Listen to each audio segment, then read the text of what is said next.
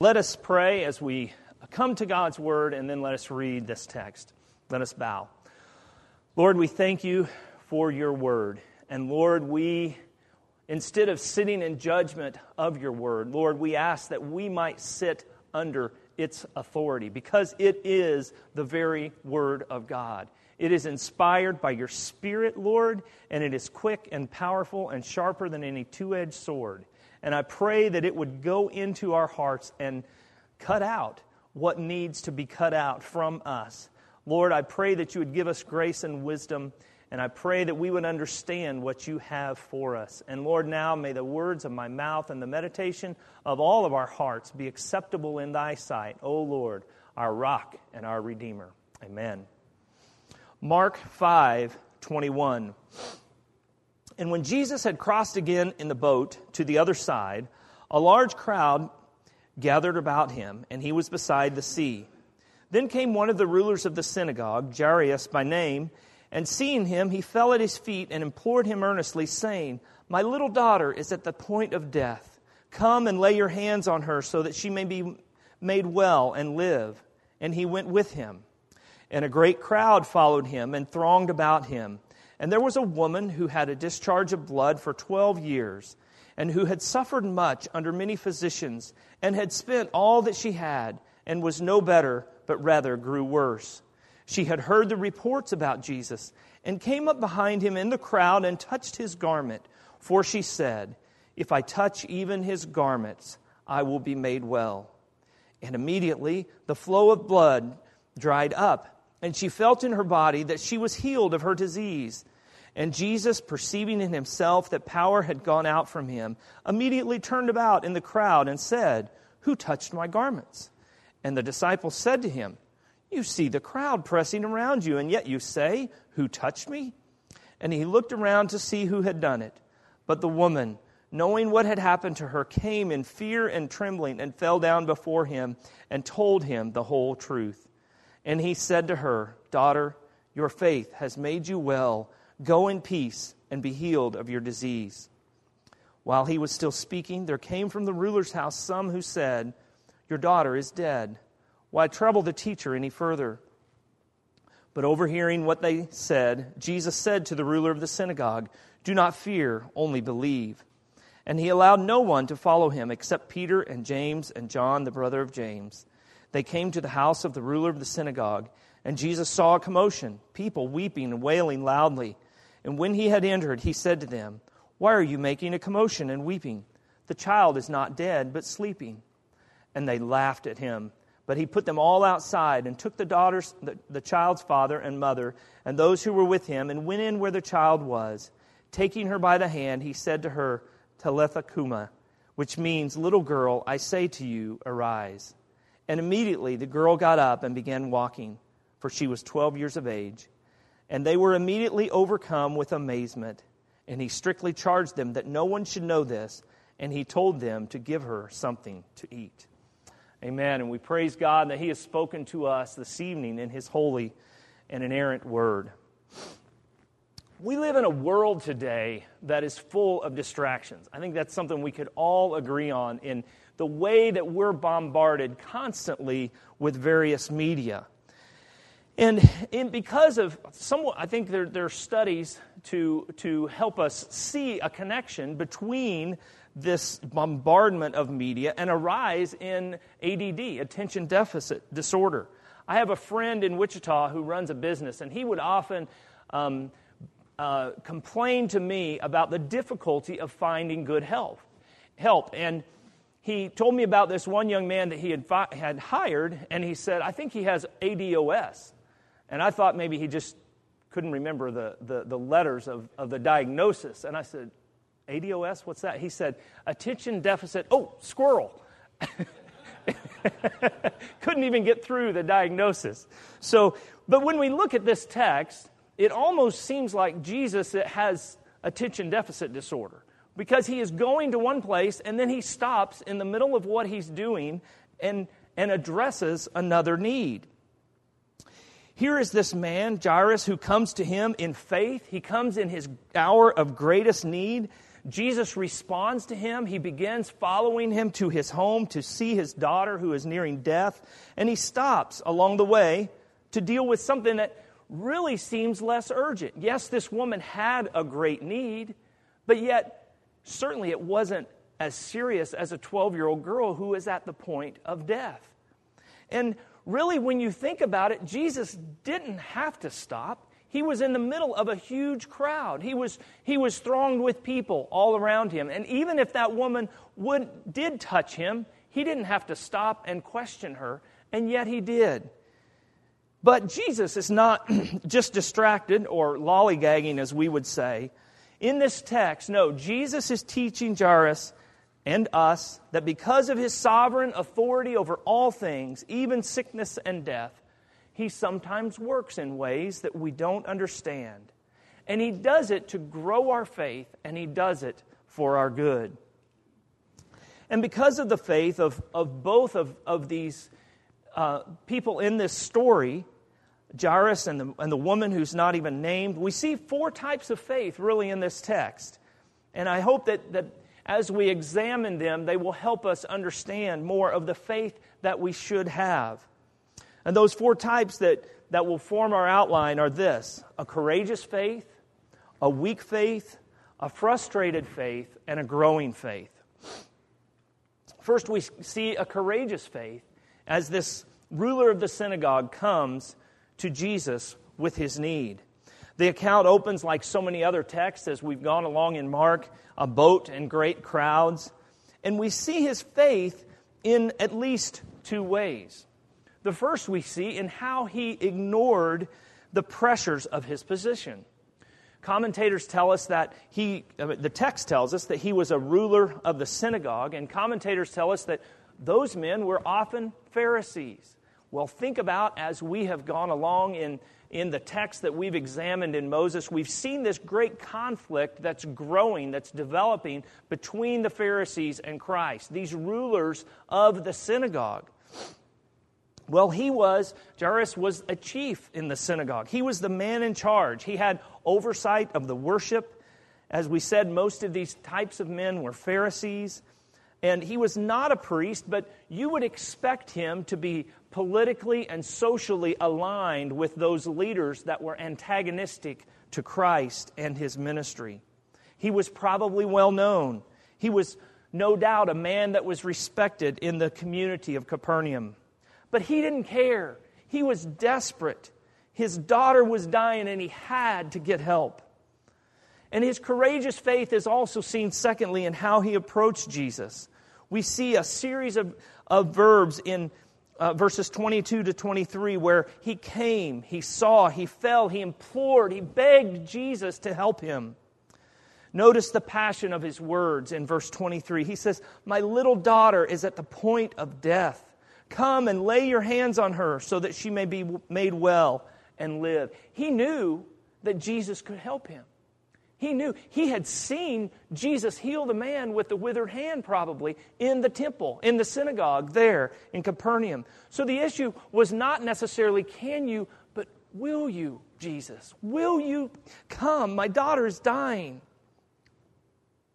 Luke tells us, if we, if we look at the account from Luke, it tells us that it's his only daughter. His baby was at the point of death. And his, his faith was courageous, almost reckless, because he was in such a desperate situation. Few things that can will affect us like the illness of our children. I remember when, when a couple of my children had a high fever and just the helplessness that I felt. We had a, uh, friends in Kansas who had a daughter who had a, a heart condition and, and actually died at the age of six years old. And it was they, they wrote a story, they wrote a book about their experiences. And it was so interesting how God used that 911 call when the father called, and it was actually the night that she died. And just the desperation in his voice as he prayed to God and as he sought to help his daughter, God used that in the salvation of that 911 operator. But there's few things that can compare to the passion that we feel for a child, our own children in need. Jairus had a courageous faith that brought him to Christ in his hour of greatest need. But sometimes it's when we are the most desperate that we have the strongest faith. And it's some, often that's been the case in my own life. When I realize that if God doesn't help me, I have nowhere else to turn. And in a sense, this may sound strange to some of you, but in a sense, there is a comfort in that. To know that you can and have to cast yourself unreservedly upon the mercy of your Heavenly Father. If you have nowhere else to turn, you're desperate and you can just cast everything upon Him. And that's what we see in this ruler of the synagogue as he came to Jesus. And Jesus replied to him, but yet, along the way, we see a woman who has a very different kind of faith. She has a weak faith. This story gets quite interesting at this point, not that it wasn't before. Mark recalls this count, this account, and he, he interposes this other story, but the other gospel authors uh, tell it in a similar way that Jesus stopped and interacted with this woman. And in it, we learn that Jesus answers and rewards even weak faith, even misguided faith in his mercy. Mark tells us of the great crowd that surrounds Jesus. It, it reminds me as a dad of when my children were small and we the, the, we didn't always take them to the grocery store with us, but when we did, they just kind of moved as a mass, you know, up and down the aisles. And, and that's kind of what we picture of Jesus in this crowd. Yes, he is moving towards the, the, the home of this, this synagogue leader, but yet there's just so many people around him impeding his progress and slowing him down. And then we see this woman appear. He, and here he slows the narrative down to tell us a bit about her suffering. Look with me at verse 26, where it tells us about this woman. It says she had suffered much under many physicians. She had spent all that she had. She was no better for it. In fact, she was worse. She grew worse in spite of, and maybe even because of the treatments that she had received. It's interesting that in Luke, who was a physician, he, he kind of lightens this a little bit and he says that she had spent her money, but she could not be healed by anyone. She did, he didn't quite cast the doctors in quite the, the negative light that Mark does. But, but she was desperate. She was hopeless. There was no one that could help her.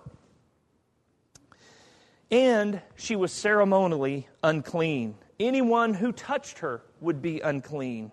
She could not go to the synagogue to worship. She, and anybody who touched her was forbidden from that as well. She knew of Christ's power and she just had to get to him. Her intentions are seen clearly in verse 28, where she says, If I touch even his garments, I will be made well.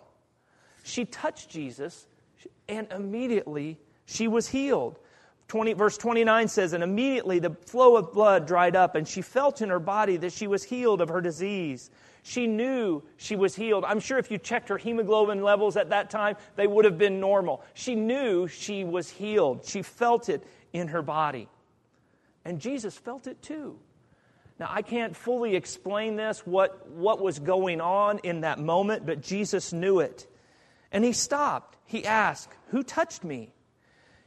He didn't do it because she was ceremonially unclean and he was angry about it. No, Christ's power and authority transcends those ceremonial laws of the Old Testament. He is ushering in the new covenant in, in bringing something new. But Jesus stopped that day to showcase a faith that was weak and uninformed and bordering on superstitious, yet a faith that laid hold of Jesus Christ. Jesus wanted his disciples and Jairus and the woman and you and I to see that it's not just touching the hem of a robe that saves, but it's casting your faith and you're all completely upon Jesus Christ.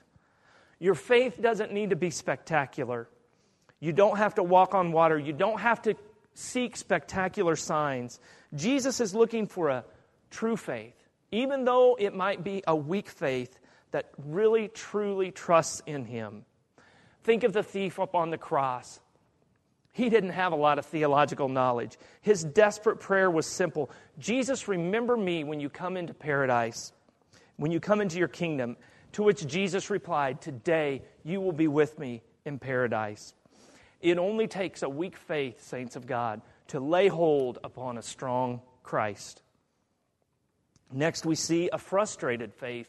Now, the text really doesn't tell us of, of frustration on the part of Jairus, but we can't help but think that it would be because here his daughter was at the point of death and, and Jesus was responding to him. Jesus was moving towards his home. Jesus was moving to the place where, where in his mind he could minister effectively to his daughter. And yet the crowds are slowing him down. And here's this unclean woman that touches the hem of his garment. And Jesus takes the time to say, Who touched me? And the disciples respond almost like, Really, Jesus? Look at all these people. You're wondering who touched you? Everybody touched you.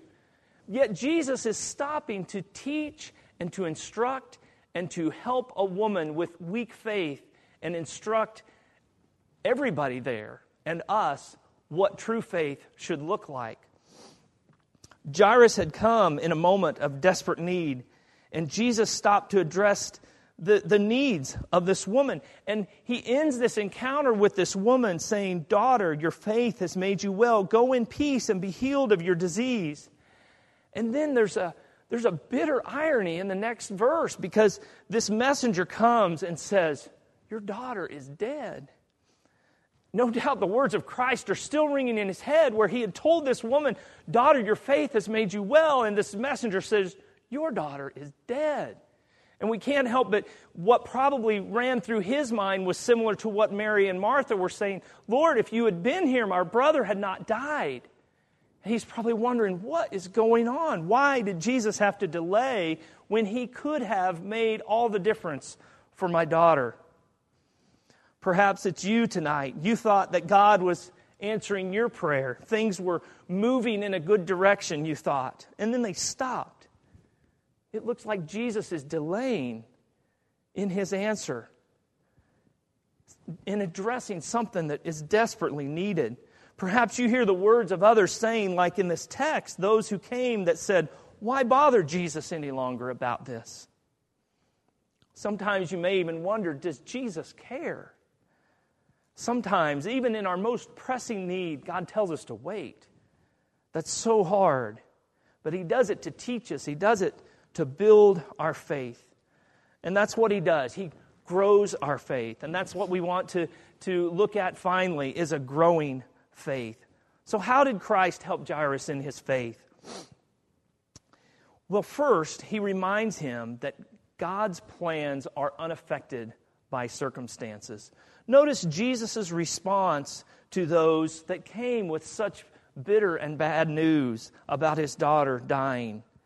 It says that Jesus, overhearing what they said, he said to the ruler of the synagogue, Do not fear, only believe. Jesus pressed forward knowing exactly what he was doing. This was Christ's plan all along. Jesus was not surprised by this messenger that came and said, Your daughter is dead. No, Jesus knew exactly what he was doing. And he replies in such a way to help Jairus lift his eyes off of circumstances and place them upon Christ. He just says, Don't fear, trust in me. He tells him not to fear. He also recognizes he doesn't scold him for his fear. He recognizes that fear is a natural part of our human existence because we don't know all the circumstances. Christ knows that. He recognizes that fear is part of our human frailty. But he tells him it's not necessary. The reason it's not necessary is because Christ is in control. And then he urges Jairus to do something that is simple to say, but often hard to do.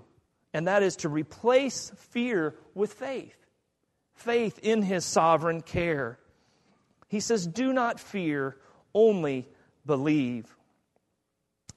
And if we want to have a growing faith, we too must remember that God's plans are unaffected by circumstances, no matter how bleak they may be.